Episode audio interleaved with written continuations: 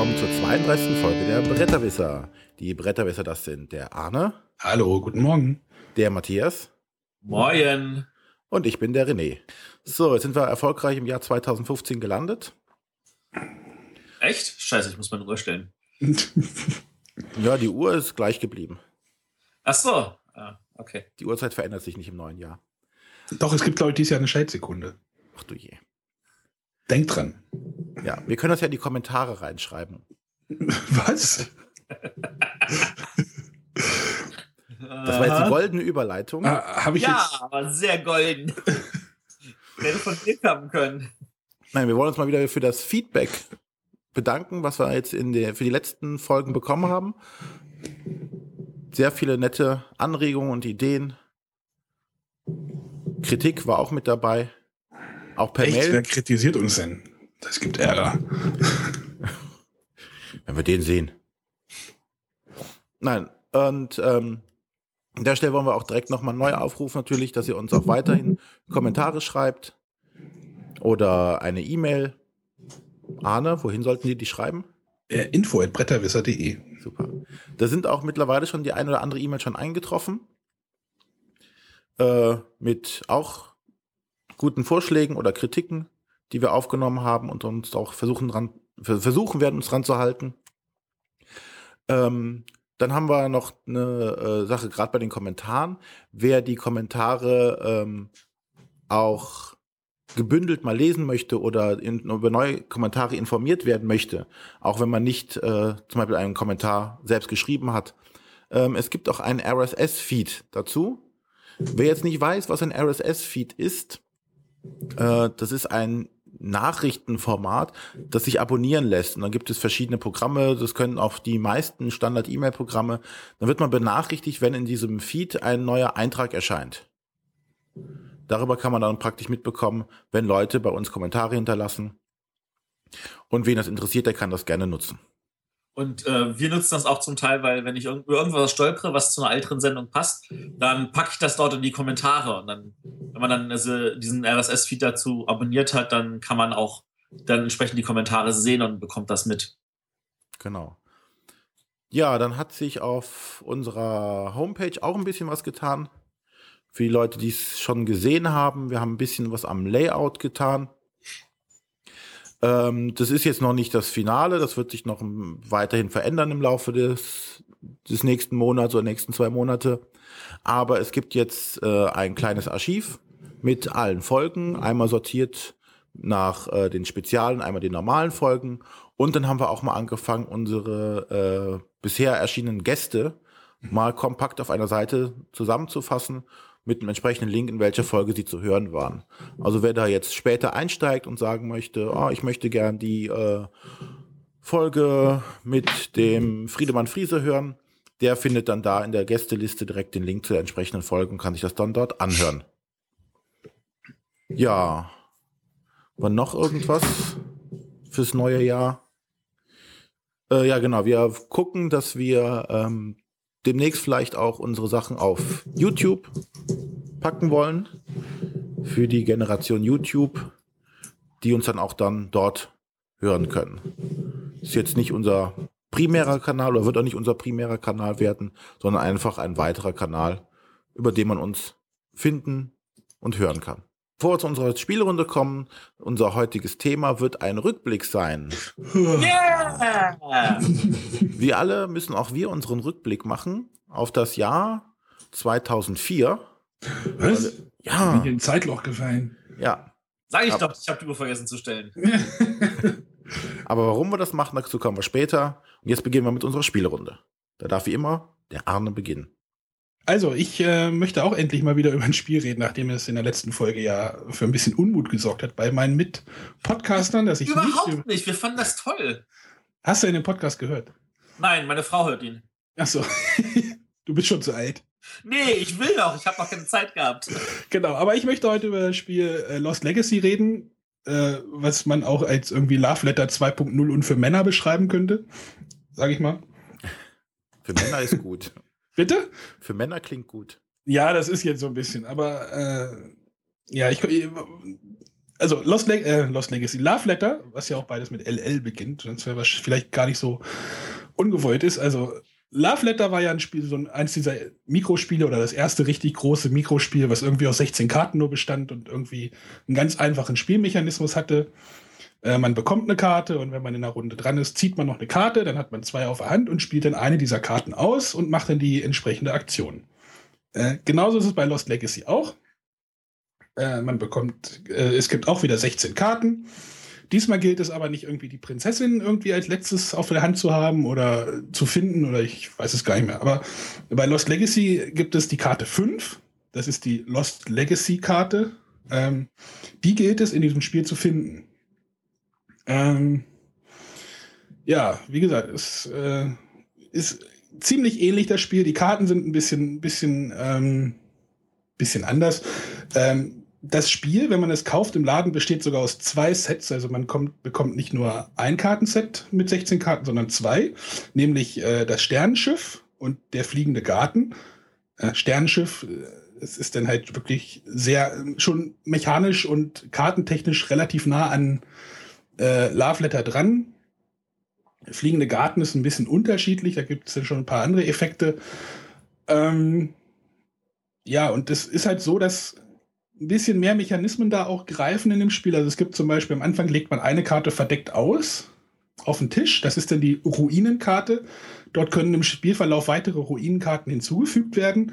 Dort kann sich dann zum Beispiel auch dieses Sternenschiff äh, verstecken oder diese gesuchte Karte 5. Und ja, wenn, wenn es den Spielern gelingt, alle Karten auszuspielen, also der Nachziehstapel ist leer, dann kommt es zu einer Erkundungsphase. Natürlich können die Spieler vorher auch sterben. Wenn, das, wenn alle Spieler vorher tot sind und nur noch einer lebt, dann hat der sowieso gewonnen. Aber wenn es zu dieser Erkundungsphase kommt, dann ist es sehr wichtig, niedrige Karten auch, niedrige, äh, niedrigen Kartenwert auf der Hand zu haben. Ähm, denn dieser erlaubt es, zuerst die Erkundung auszuführen und nach diesem Schiff zu suchen. Oder wenn man weiß, wo es ist, das dann aufzudecken. Deswegen sind diese Karten mit den niedrigen Werten im Spiel relativ schwach und auch gefährlich auf der Hand zu behalten. Ähm, aber am Ende relativ stark. Also es ist dann so ähnlich wie, ähm, oder es ist eigentlich genau wie bei Love Letter. Da ändern sich ja die Kartenwerte während einer Spielrunde auch. Äh, oder nicht die Werte, sondern die Wertigkeit oder was die Karten können. Also die Wächterin ist in der ersten Runde zum Beispiel sehr schwach, bei Love Letter jetzt und wird halt am Ende viel stärker, wenn man weiß, welche Karten noch im Spiel sind und so. Und genauso verhält sich das bei Lost Legacy auch. Das Lustige ist, dass man diese Karten, diese beiden Kartensets mixen kann, kombinieren kann, wie man möchte, eigentlich. Wir haben es jetzt sogar zu Silvester zu sechst gespielt. Das hat wunderbar funktioniert. Also man nimmt dann eine Lost Legacy Karte raus, hat dann halt nur eine, klar. Und dann kann man halt mit den beiden Kartensets spielen. Das hat super funktioniert und war auch irgendwie kein Bruch im Spiel.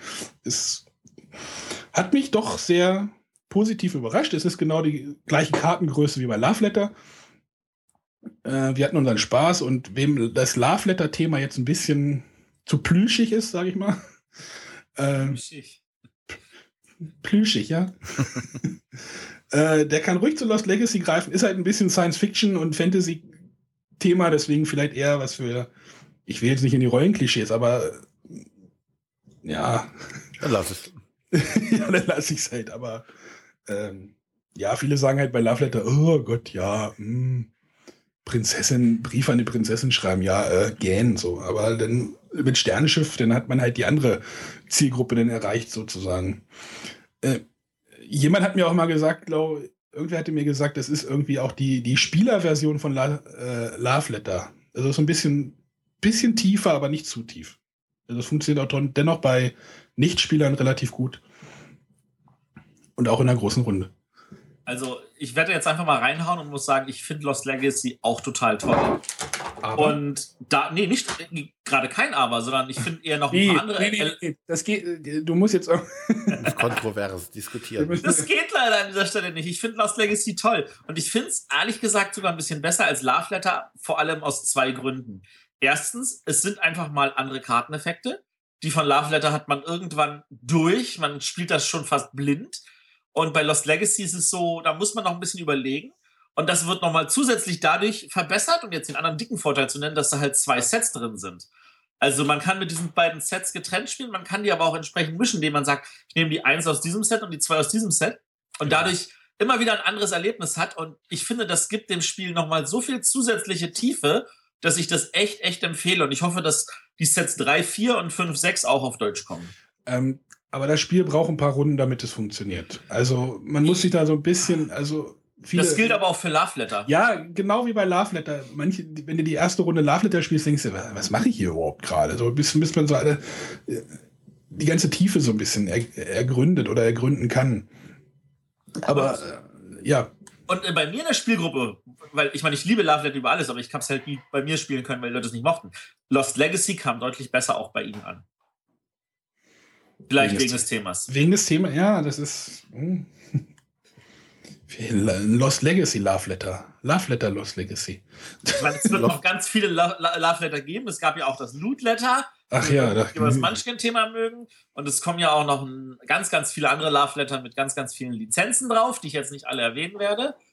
Ähm, und von da aus gesehen, also wer das möchte, der kann auch noch einiges haben.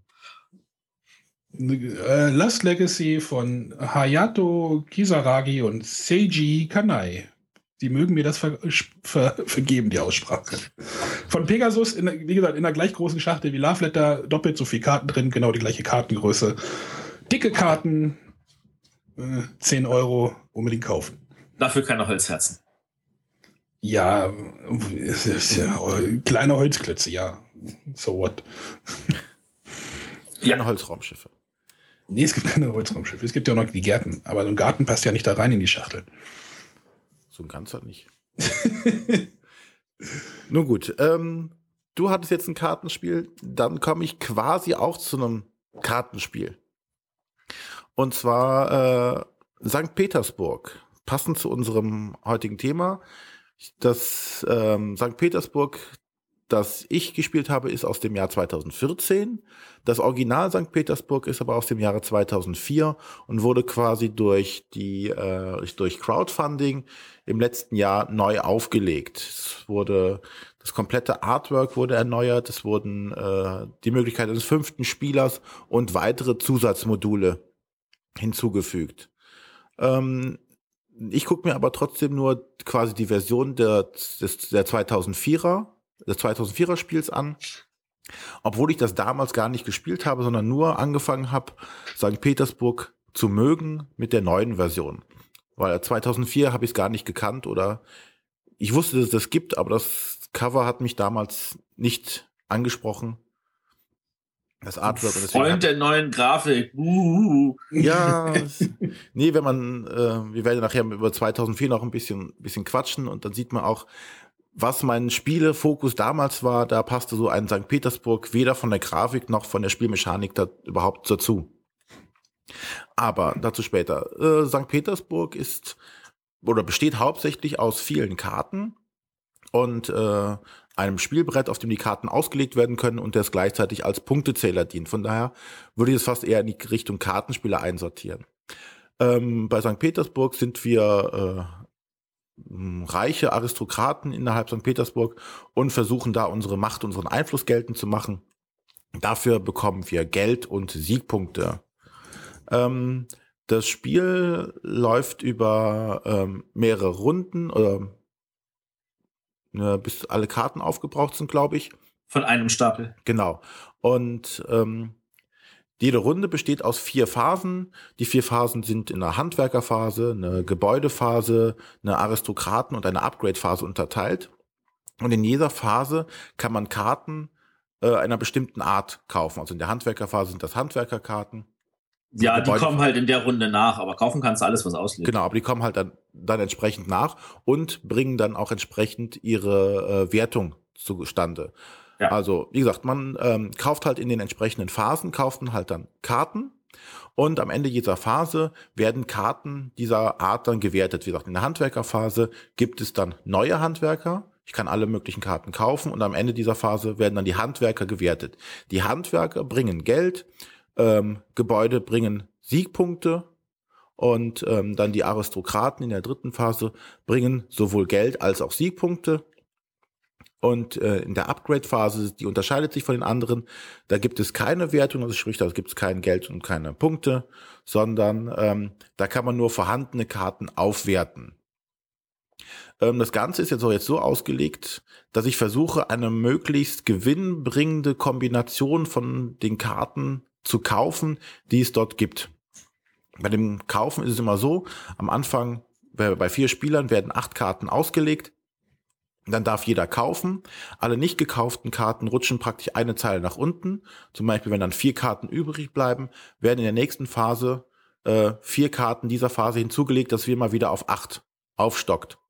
Und ähm, so verändern sich halt die Karten und die auch runtergerutschten Karten werden günstiger, kann ich also einfacher kaufen. Ähm, und ich versuche halt wirklich so eine Art ja, Engine mir da rauszubauen. Denn, denn wenn ich gleiche Karten zum Beispiel von, von Handwerkern habe, werden sie günstiger für mich, sie zu kaufen und äh, bringen halt dann immer weiter Erträge. Mit den Erträgen muss ich versuchen, halt dann die Gebäude zu kaufen, die natürlich auch vom Wert her unterschiedlich sind. Es gibt ganz teure Gebäude, es gibt aber auch ganz äh, preiswerte Gebäude, die halt dann wenig Punkte bringen. Äh, und so versuche ich halt über die Runden das so aufzubauen, dass ich halt das Maximum an Punkten rausbekomme. Und der, für mich der Charme in dem Ganzen liegt wirklich in der Einfachheit des Ganzen. Also es ist wirklich Karten kaufen oder ich kann auch eine Karte auf die Hand nehmen, ohne sie bezahlen zu müssen und dann in einem späteren Verlauf des Spiels zu bezahlen und auszulegen. Aber im Endeffekt ist wirklich nur Karten kaufen, anlegen, entsprechende äh, Geld oder Siegpunkte zu erhalten und dann geht es in die nächste Phase über. Ein spannender Kniff dabei ist noch, dass die ähm, Startspieler-Reihenfolge immer rotiert. Und zwar gibt es für jede Phase gibt es einen Startspielermarker. Also es gibt für die Handwerkerphase einen Startspieler, für die Gebäudephase einen Startspieler. Und halt in der entsprechenden Phase ist halt dann derjenige dran, der den Startspielermarker hat. Und am Ende einer kompletten Runde rotieren die Startspielermarker eins weiter, sodass in der nächsten Runde ein anderer der Handwerker Startspieler ist und so weiter. Dadurch ähm, ist halt jeder unterschiedlich dran und kann halt dann die Karten in der Auslage entsprechend günstig oder frühzeitig kaufen. Ähm, zu den anderen Modulen kann ich jetzt leider noch nichts sagen, weil wir die noch gar nicht groß gespielt haben. Aber von der Grundversion des Spiels waren wir doch relativ positiv überrascht. Äh, dann würde ich was zu wenigstens zwei von den Modulen was sagen wollen. Hm? Ähm, also ich bin auf jeden Fall, ähm, das schönste Modul ist also dieser zusätzliche Marktstapel, äh, womit es halt auch möglich ist, zu fünf zu spielen. Äh, das finde ich ein total tolles Element, weil äh, wenn man das Spiel halt schon vor zehn Jahren gespielt hat und wir schon damals völlig begeistert waren, dann hat man irgendwann nach irgendwie 40, 50 Spielen den Punkt erreicht, wo man merkt, welche Karten besonders stark sind und äh, wo ein gewisses äh, Element sich einschleift. Also man weiß halt ganz genau, wie man spielt und es ist mehr ein Abspielen. Und dieses, dieses, dieses neue Element gibt einen ganz anderen Fokus rein, man kann andere Strategien verfolgen, die Karten mischen sich anders. Es fühlt sich einfach wirklich frisch an. Äh, und dabei machen diese Karten auch nicht gefühlt viel anders, sondern es ist einfach nur noch eine zusätzliche Kartenart, die äh, gewertet wird. Äh, und also das, das, ich würde das grundsätzlich nur noch mitspielen wollen, weil ich das echt toll finde, selbst wenn man weniger als fünf Spieler ist. Aber auch die Möglichkeit einfach zu haben, zu fünf zu spielen, finde ich total wichtig bei diesem total einfachen Spiel, weil du einfacher dich auf so ein einfaches Spiel einigen kannst, wenn du zu fünf bist, als auf ein komplizierteres. Und das andere Modul, was ich total schätze, ist, äh, es gibt äh, an, man kann am Spielfeldrand zu bestimmten Zeitpunkten kann man extra Hürden setzen, wo man nur drüber kommt, wenn man bestimmte Bedingungen erfüllt hat. Und äh, die gibt nochmal einen zusätzlichen Wettkampf um bestimmte Karten, die man sonst vielleicht ignorieren würde, weil man einfach braucht, um an dieser Hürde äh, durchzukommen, ohne zu viel Nachteil zu erleiden. Äh, das finde ich total spannend gemacht und äh, es integriert sich in das Spiel auch total wunderschön. Also es, es gibt dem Spiel nochmal so ein, so ein extra Element, ohne dass es aufgesetzt wird. Da ist ja Hans im Glück sowieso ganz gut, äh, Spiele mit Modulen quasi ein bisschen aufzupimpen. Also ja.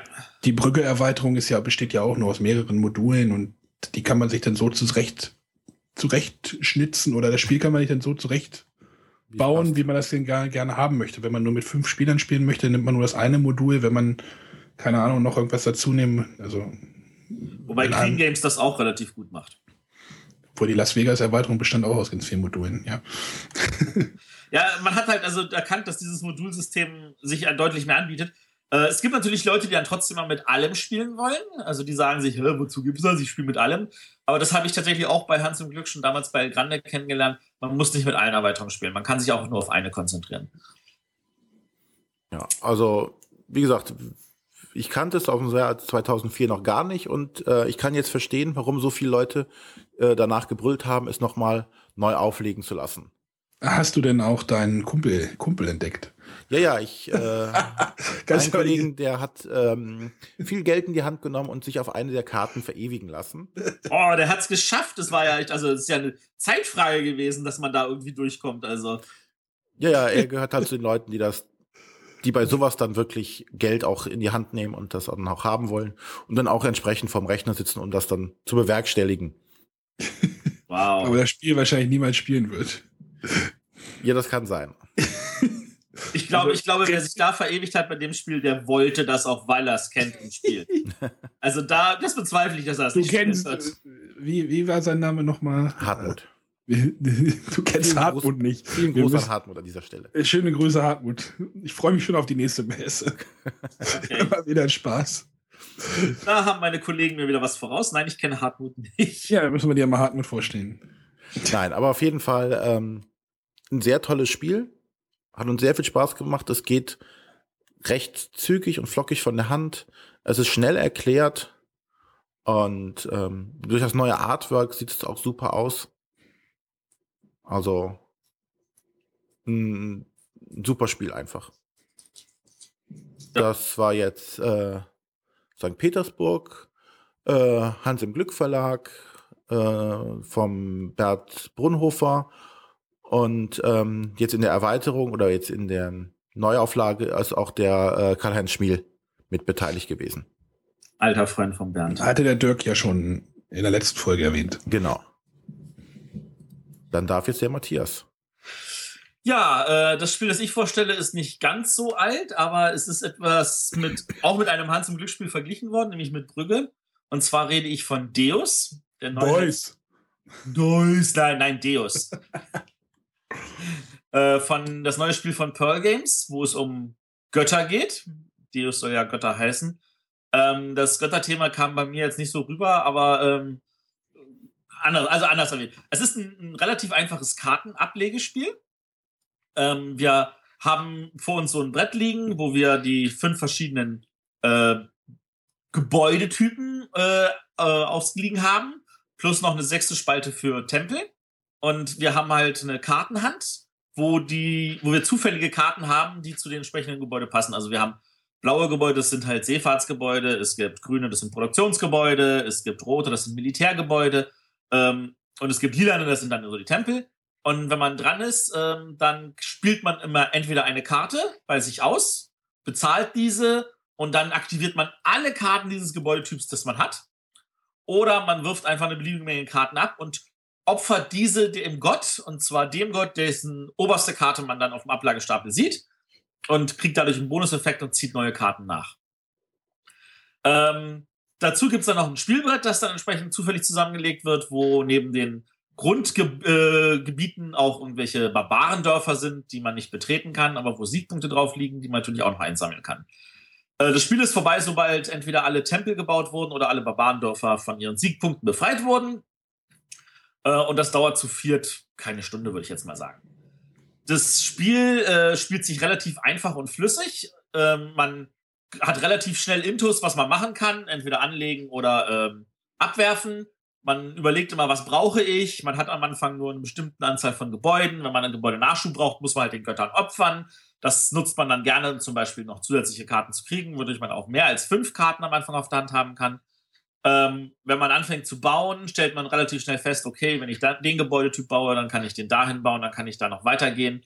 Ähm, manchmal hat man das Problem, dass man nicht alles bezahlen kann. Man kann grundsätzlich jede Ware, die einem fehlt, durch Geld ersetzen, was ein paar Spieler als ein bisschen unausgewogen betrachten. Ich empfinde das als ja, äh, das Spiel vereinfachend, als positives Element. Äh, und das Spiel ist dann halt dann vorbei, sobald das äh, eine der beiden Bedingungen erfüllt ist, wobei es dann noch eine zusätzliche Runde rumgeht. Und ähm, dann ist, dann wird einfach nur geguckt, wer hat die meisten Siegpunkte. Siegpunkte gibt es für die Tempelkarten, die man ausgespielt hat, und für die Siegpunkte, die man während des Spiels gesammelt hat. Äh, wenn man Barbarendörfer niederfechtet, dann sammelt man halt die relativ die Siegpunkte schon während des Spiels. Wenn man einen Tempel errichtet, dann sagt immer der Tempel, wofür man Siegpunkte kriegt. Und da kann man dann halt für jeden Tempel bis zu zwölf Siegpunkte sammeln. Äh, wobei es schwierig ist, mehr als zwei, meistens mindestens drei, also Tempel zu bauen. Weil um mehr als einen Tempel zu bauen, muss man von jeder anderen der fünf Kartenarten mindestens eine gespielt haben, um dann den zweiten zu bauen. Also man muss auch von jeder mindestens zwei gebaut haben, um einen dritten Tempel zu bauen. Und das kann schon manchmal schwierig sein, weil man die Karten nicht richtig auf die Hand kriegt, weil man zieht halt zufällig blind vom Stapel und äh, dann kann zum Beispiel sein, verdammt, ich brauche jetzt noch ein zweites Militärgebäude und ich kriege keins, weil keine Militärkarte kommt. Ähm, das äh, ist so grobe das, was man hat. Äh, der Interaktion kommt in erster Linie über das Spielbrett. Also äh, dadurch, dass man also auf diesem Spielbrett in erster Linie sich äh, gebietsmäßig erweitert, man äh, stellt entsprechend Einheiten hin und dieses Gebiet, wo man an seinen Einheiten steht, das ist für die anderen blockiert. Die Militäreinheiten können sich dabei selber bewegen, äh, so dass man sich also über andere Einheiten hinweg dann auch manchmal vielleicht aus einer Zwangslage wieder rausholen kann. Äh, man kann im Notfall auch für Siegpunkte sich irgendwo an einem anderen Spielfeldrand neu beginnen, was auch manchmal helfen kann. Ja, äh, das Ganze fühlt sich deswegen ein bisschen an wie Brügge, weil bei Brügge ja auch effektiv nur Karte spielen und etwas mitmachen ist. Äh, das Ganze ist momentan also ein sehr, sehr spannender Mechanismus. Ähm, bei Deus finde ich ihn persönlich nicht ganz so toll umgesetzt. Meine Frau findet das Spiel total genial. Äh, das sei ihr auch gelassen. Mir, mich ärgert es immer ein bisschen, wenn ich feststelle, dass die anderen da irgendwie militärisch was aufbauen und entsprechend sich auf dem Spielbrett ausbreiten können und ich mit Militär nicht vorankomme. Oder wenn ich äh, das siebte Schifffahrtsgebäude bauen könnte, dabei kann man aber maximal nur fünf bauen, aber selbst das kann ich nicht bauen, weil ich kein Schifffahrtsfeld dafür frei habe. Äh, solche Sachen. Aber das, das, das gehört halt bei dem Spiel dazu und aufgrund der Spiellänge ist das auch nicht so schlimm. Ähm, ansonsten bin ich bis jetzt in allen Partien letzter geworden. Das ist auch ein gutes Zeichen. Das hatte ich das letzte Mal bei Amun Re, wo ich in zehn Partien neunmal letzter war und einmal vorletzter. Ich hatte nämlich einen Punkt mehr als der letzte. Ähm, aber das ändert nichts daran, dass ich das Spiel also auch jederzeit wieder spielen würde. Also es, es macht schon Spaß. Äh, es ist wie gesagt einfach zu verstehen. Es ist nur, man muss sich damit abfinden, dass es halt also diesen Glücksfaktor gibt. Hat mich ja bei Brügge auch nicht gestört. Also ich habe das Spiel irgendwie abgestempelt, so ein bisschen, ich habe es gesehen, dachte so, hä, ja, so ein Zivilisationsaufbauspiel und äh, ja, dachte ich auch. Reizen mich, reizen mich halt persönlich nicht unbedingt so, weil eben meistens doch sehr komplex und langwierig ja, sind. Ja, aber ist ja so auf den ersten Blick. Ich, ich, ich, sage so auf den ersten Blick, ja, man wenn man ein Spiel sieht, dann packt man das ja gleich so in so ein bisschen so eine Schachtel. Und da du jetzt gerade aufgemacht hast, deinen deine, dein Monolog mit den sagen, ja, es ist wie Brügge, so, hä? Äh, ging bei mir gerade irgendwie so die Alarmglocken an und äh, oder nicht Alarmglocken, aber äh, ich. Äh, die Interesse, Interesse ja ist da. Ja, das Interesse ist auf jeden Fall nochmal geweckt und weil du jetzt auch noch sagtest, es wäre auch noch einfach. Also. ich könnte mir vorstellen, dass es dir tatsächlich auch gefällt. Also. Ich bin mir ziemlich sicher, dass es. Ich fand Brügge genial. Also davon mal ganz ab. Ich finde Brügge auch genial. Ich finde Brügge ein kleines Stückchen besser als Deus, ähm, was aber auch wirklich schwierig zu kopieren ist. Ähm, und bei Brügge hat mich der Glücksfaktor auch nie gestört, weil einfach jede Karte was spannend anderes macht. Bei Deus ist es schon so, dass es einige Karten gibt, die sind einfach identisch. Ähm, das macht es aber wiederum einfacher, sich entsprechend auch eine, äh, eine, ich sag mal, Engine aufzubauen. Also man kann auch sagen, ich äh, ignoriere Tempel vollkommen, ich baue ganz, ganz viele Karten vom selben Typ und generiere dadurch ganz, ganz viel. Und dadurch kannst du halt auch äh, bestimmte Siegpunktbereiche erringen. Ja. Klingt interessant. Äh, wie gesagt, ich dachte halt so an so Zivilisationsaufbau und Kram. ich glaube, das Spiel hatte sogar irgendeinen einen, äh, Spielewettbewerb gewonnen, aber ich habe das jetzt auf Anhieb nicht nochmal gefunden, diese Info. Mhm. Aber es ist halt vom belgischen Verlag, von Pearl Games. In Deutschland erschienen bei Heidelberger und der Designer ist äh, Sebastian Dujardin.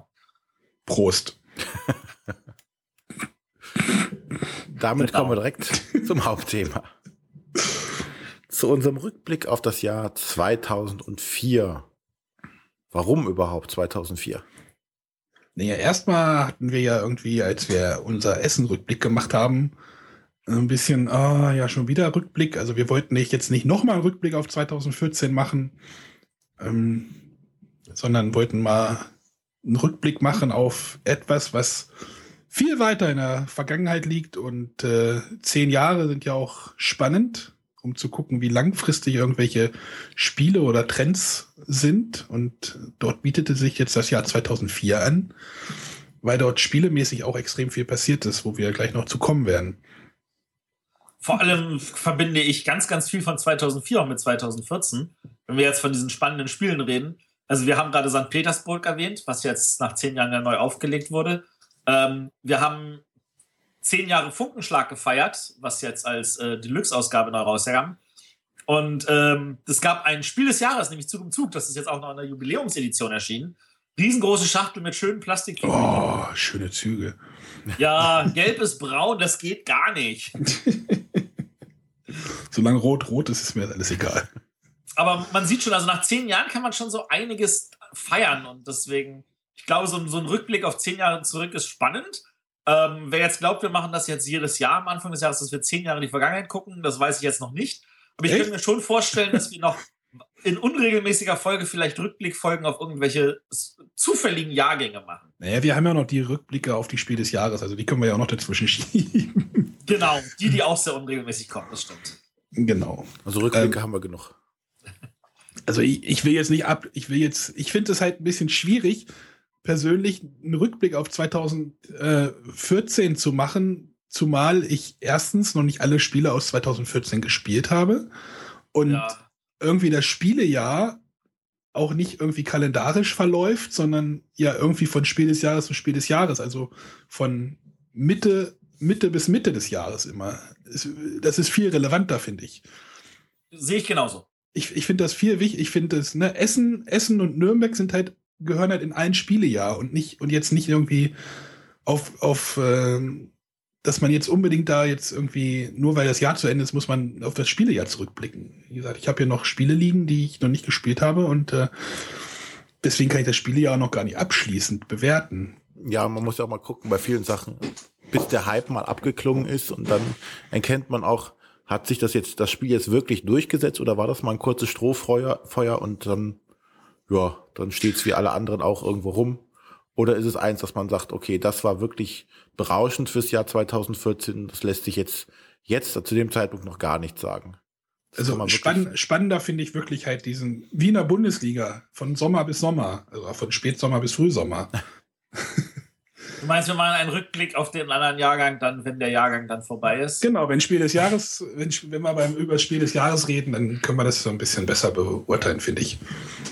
Dann machen wir es auch nicht, dann haben wir wieder was anderes. Genau, oder haben wir dann nämlich irgendwie, dass wir damit herum. Naja, ich, ich denke, ich denke, wir werden auch sicherlich wieder über das Spiel des Jahres diskutieren und das ist ja dann auch schon ein bisschen rückblickmäßig. Das stimmt. Ja, aber dann kommen wir doch mal zum Jahr 2004. Ja, Eckdaten, Eckdaten, ich will die Eckdaten. so, 2004 war ein Jahrgang, wo ein paar Spiele erschienen sind und wer sich über die Menge an Spielen aufgeregt hat, die letztes Jahr in Essen kamen, dem möchte ich sagen, dass 2004 eine kleine Menge von 2154 neuen Spielen und Erweiterungen hat. Äh, damit man das irgendwie einordnen kann, das ist jetzt einfach mal die Zahl, die ich genommen habe, die bei Boardgame Geek gelistet sind. Äh, das jetzt nicht äh, nie den Anspruch erhebt hat, vollständig zu sein, aber doch relativ umfangreich. Äh, und das Einzige, was ich jetzt noch sagen kann, es sind wahrscheinlich im Notfall eher mehr Spieler als weniger. Ähm, damit man das jetzt aber sagen kann, boah, 2100 Spiele, das kann doch kein Mensch alles spielen. Das haben auch nicht alle Leute gespielt. Ähm, es sind tatsächlich nur 424 Spiele dabei, die einen Rang haben. Und dazu muss man wissen, bei Boardgame Geek haben die Spiele nur dann einen Rang, wenn sie von mindestens 30 Leuten bewertet worden sind. Ähm, Wobei Erweiterungen nie einen Rang bekommen. Also eigentlich, wenn man Erweiterungen noch dazu zählt, die auch von mindestens 30 Leuten bewertet sind, dann sind es sogar 493 Spiele, also nicht mal 500. Also ein äh, Viertel ungefähr. Ja, ein Viertel ungefähr. Wobei man sagen muss, noch viel mehr Spiele, nämlich über 500, sind noch nicht einmal bewertet worden. Nicht mal von einem Person, dem Autor oder dem Verlag oder irgendwem. Äh, und es gibt weitere 275 Spiele mit nur einer einzigen Bewertung. Das ist wahrscheinlich dann der Autor, vermutlich. Ähm, also, das ist, äh, also, wenn man feststellt, dass 700 Spiele, also ein Drittel, eigentlich als äh, unbekannt gelten dürfen, ähm, dann ist das, finde ich, eigentlich auch eine ganz schön kranke Aussage. Aber ist das in den anderen Jahrgängen anders? Ich habe das habe ich ehrlich gesagt noch nicht geprüft. Das wird jetzt natürlich spannend. Ja, 2013 oder sowas. Ich, ich würde das mal machen. Ich würde mal gucken, wie viele Spiele sind denn für 2014 gelistet. Wahrscheinlich noch nicht vollständig. Das werde ich dann einfach mal in die Kommentare zu der Sendung. Nee, mach doch einfach mal. Oder 2013. Also, da ist doch ein Jahr dazwischen. Das war so einen historischen Bez oder ob es eine Entwicklung gab. Ja, na gut, dann werde ich mal 2013 werde ich mal checken, werde ich auch mal ein paar Zahlen dann in die Kommentare. Es ist ja immer so, dass die Spieler meistens die neuen Spiele spielen und wenig, weniger die alten. Und ich weiß nicht, wie relevant Boardgame Week vor zehn Jahren schon war dem Design nachzuurteilen, schon sehr relevant. Sehr. Ja, darüber könnte man, also ich, äh, da könnte man eine Folge auch, drüber machen. Hm, haben wir das nicht schon? Spannend ist auch, ähm, wie oft die, die meisten, äh, äh, welches Spiel die meisten Bewertungen hat. Und das ist Zug um Zug, das Spiel des Jahres, was über 38.000 Bewertungen hat. Also das ist auch dadurch natürlich ein, ein, ein Highlight des Jahrgangs. Wobei man dazu sagen muss, dass wenn man auch nur äh, 20 Plätze runtergeht, dann ist man schon bei unter 8000 Bewertungen. Also da oben ist natürlich nicht so viel Be Bewegung. Genau, das waren jetzt ein paar Eckdaten zu den äh, Zahlen. Ich liebe Zahlen. René liebt auch Zahlen. René, möchtest du noch was dazu ergänzen? Äh, zu den Zahlen? Ja. Nein, das, was wir jetzt noch so groß haben, ist ähm, das Kinderspiel, was wir in dem Jahr 2004 hatten, das war die Geistertreppe. Ja. Der, äh, der Deutsche Spielepreis ging im Jahr 2004 an St. Petersburg. Na Mensch, als ob das geplant gewesen Ja. verdient, wie ich sagen muss. Wirklich verdient. Ja, jetzt rückblickend kann ich das auch sagen. Ja. Ja, aber was mich ähm, wenn man doch jetzt gerade mal bei einem Spiel war, beim Spiel des Jahres Zug um Zug, ähm, was verbindet ihr denn mit Zug um Zug? Also ich verbinde, doch, ich verbinde ein paar Sachen mit Zug um Zug. Ähm, vor allem verbinde ich jetzt äh, diese Kleinigkeit, dass ich, ich erinnere mich jetzt wieder an ähm, äh, Copycat, wie hieß es auf Deutsch? Äh, ähm, fremde Federn. Äh, fremde Federn, genau. Genau wo äh, ich darauf hingewiesen wurde, als ich das das erste Mal getestet habe. Guck mal, ich kopiere sogar den Fehler von der Zug um Zug äh, Wertungsleiste. Und dann gucke ich drauf und denke so, ich kenne diesen Fehler gar nicht. Wie die Leiste hat einen Fehler? Ja, der hat einen Fehler. Da war dann nämlich irgendwie äh, eine Zahl doppelt und dafür hat eine andere Zahl gefehlt. Aber dieser Fehler war erst ab der zweiten, war nur in der zweiten Auflage vorhanden. Weil in der ersten Auflage, also der Fehler ist irgendwo im 90er-Bereich, in der ersten Auflage von Zug und Zug ging die Zählleiste nur bis 80. Und das war fürchterlich nervig, weil du dann von der 80 auf die 0 und dann weitergezählt und du hast uh. dich einfach technisch gesehen mal verrechnet. Das ist ein Fehler, den ich damals voll nervig fand. Deswegen haben sie das auch geändert und haben dann die bis 100 gemacht und auf der dritten Auflage auch in der richtigen Reihenfolge. ähm, und das ist ein Fehler, der jetzt aber auch wiederholt wurde, damals jetzt bei Brussels, bei äh, Kingsburg. Und das ist auch etwas, womit ähm, die Leute zum Beispiel ein Problem haben, wenn wir jetzt äh, über Staufer reden wo die Wertungsleistung bis 25 geht und dann muss man halt mehrmals rumgehen, weil dieses Rechnen von der 20, oh, ich habe 10 Punkte gekriegt, also gehe ich jetzt, warte mal, auf die 5. Äh, das, ist, das ist etwas, was im Kopf schwierig zu machen ist. Ja. Also, ähm, das ist etwas, wo, wo, wo ich die Verlage bitte vielleicht darauf zu achten. Wenn Zählleisten, dann ähm, vielleicht entweder wirklich so bis 10 oder bis 100 oder 50 ist auch noch okay, aber nicht irgendwas Krummes. Oh, weißt du, wer eine tolle Zählleiste hat? Na? Blueprints grandios. Also die haben ja dieses Zählbrett und das ist immer zehn, zehn Dinger in einer Reihe. Ja, das stimmt. Es geht ja bis 50. Nee, bis 50, ja, genau. Das Zählbrett geht ja bis 50. Und wenn einer 10 Punkte kriegt, dann schiebt man einfach den, den Klotz einfach eine Reihe tiefer. Das ist wunderbar. Ach, Mathematik ist was Tolles. Nee, musst du mal, musst du mal drauf achten. Muss mal, oder wenn das mal spielt, also das ist, das ist, oder wenn einer achtet, schiebst du einfach runter und nach zwei nach links. Ja, aber von der Zählleiste mal wieder zurück zu Zug und Zug, nachdem ich Matthias gefragt habe, was er von Zug und Zug hält und der erstmal die anderen dafür ge äh, gerügt hat, was auch für schlechte Zählleisten haben. ist denn für dich Zug um Zug auch so toll, wie es allgemeingültig ist? Es war für mich damals definitiv so toll. Ich, ich, ich, also ich weiß, dass wir das damals ohne Ende gespielt haben, ohne jetzt also bestimmte Wörter in den Mund zu nehmen. Aber es war bei uns einfach äh, Standard. Wir haben das gespielt und nochmal gespielt, nochmal gespielt. Und es war neben St. Petersburg für uns definitiv auch Spiel des Jahres. Und wir fanden, es war ein würdiger Preisträger. Ähm, dass wir es dann irgendwann weniger gespielt haben, lag daran, dass äh, es eigentlich nur zwei große Strategien gab. Nämlich entweder du sagtest, ich ignoriere die Tickets komplett und äh, fahre einfach nur dicke Strecken. Ich baue da einen Sechser und noch einen Sechser und noch einen Sechser. Äh, oder du sagst. Kann man das machen? Das kann man. Damit kann man ganz wunderbar gewinnen. Echt? Habe ich, glaube ich, noch nie, noch nie so gespielt. Ja, dann probier das mal. Und äh, wenn, das, wenn man das nur einer macht, dann kann er damit auch problemlos gewinnen. Äh, sobald er sich zwei behaken, kann es einfacher sein zu sagen, ich baue die ganzen kleinen Strecken in der Mitte und versuche ganz, ganz viele Tickets zu erfüllen. Das ist so die andere Möglichkeit. Ja, er muss ja auch die passenden Tickets kriegen. Ne? Genau. Und das war der Grund, warum ich das total toll fand, als dann äh, ein, zwei Jahre später Zug um Zug Europa kam, weil da war das Brett nämlich nicht mehr über die erste Methode machbar. Es gab genau eine Achterstrecke, eine Sechserstrecke und alle anderen Strecken waren nicht länger als vier. Mhm. Das heißt, da, du musstest aber, auf die Tickets gehen. Bei Europa passen die Strecken manchmal nicht so richtig gut zu sein. Also wenn da diese zwei und dann sind die so komisch verschachtelt, die, wo man die Waggons ja. draufstellt, das sieht irgendwie immer ein bisschen komisch aus. also das ist denen, glaube ich, auch bewusst gewesen. Deswegen haben sie ja da auch äh, unter anderem äh, die Passagiere da äh, gemacht, dass du also sagst, ich kann hier einen Bahnhof einen entfernt irgendwie, so dass ich die Zugstrecke von einem anderen nutze. Genau. Also das, das, das finde ich, das war auch alles gute Lösungen für die Probleme, die damit äh, aufkamen. Ähm, das, das, das gibt dem Spiel, finde ich, noch mal eine ganze Menge mehr. Ansonsten, äh, Zug um Zug hat natürlich noch ohne Ende andere Sachen erfahren. Aber Europa war doch das, wo man auch diesen Tunnel bauen musste und irgendwie dieses Glückselement da reinkam, oder? Ja, genau, genau. Ah, furchtbar. ist nicht jedermanns Sache. Da ist irgendwie in Skandinavien irgendwie ein ganz langer Tunnel und wenn der nicht. Ach Gott, nee. Ja. ja. Ich habe es auch mal gespielt. Ich fand es nicht so. Hm. Ja, das ist halt wirklich, also klar, natürlich, wenn du das nie das Problem hattest bei dem Originalzug um Zug, dann hast du natürlich bei Europa deine ganz anderen Probleme. Aber äh, ich fand das halt wirklich schön zu sagen, du kannst halt nicht sagen, ich baue einfach nur die langen Strecken und ignoriere einen Teil des Spiels komplett, nämlich die Tickets. Wie gesagt, hat, in meinen Spielrunden irgendwie noch nie einer gemacht. Gut, aber wir wollen das jetzt nicht nur zu Zug und Zug ausweiten. Genau. Ähm, also, aber ich denke schon, dass also für mich ist Zug um Zug zumindest, wir hatten ja letztes Mal über Carcassonne gesprochen, als modernen Klassiker. Mhm. Ja. Und da gehört natürlich dann jetzt Zug um Zug auch mit dazu. Das ist das, ich sag mal, ist vervollständigt das Trio. Ja. Siedler von Katan, Carcassonne, Zug um Zug. Ja. ja. Zumal das ja auch in den USA irgendwie eins der Spiele ist. Also ja. dieses, dieses Trio, was du gerade genannt hast, ist ja weltweit irgendwie angesehen es ist ja nicht nur auf Deutschland beschränkt oder. Also, du wirst dann sicherlich nachher noch zu dem Goa kommen. ja. Ich glaube nicht, dass das in den USA so berühmt ist.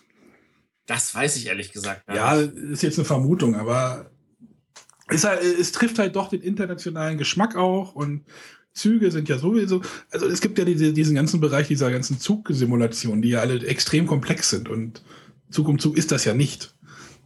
Genau. Zug um Zug ist es nicht. Wie viele Zug um Zug-Versionen gibt es denn mittlerweile? Weiß das jemand?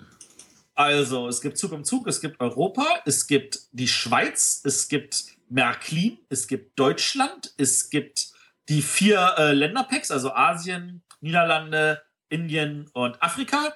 Äh, es gibt, äh, glaube ich, noch diese Jubiläumsedition. Es gibt noch ein, Holland. zwei andere. Die Holland hatte ich schon mit Niederlanden. Ach so. Das, das waren, ja. Ach so, ja, das ist jetzt gleich. Nee, Holland ist ein Teil von Niederlande. Bayern ist auch nicht Deutschland. Oh, oh, oh, oh. Also Bayern ist ein Teil von Deutschland, aber nicht ganz Deutschland. Gab es hier noch Indien oder sowas? Ja. Hatte ich auch erwähnt. Asien, ja.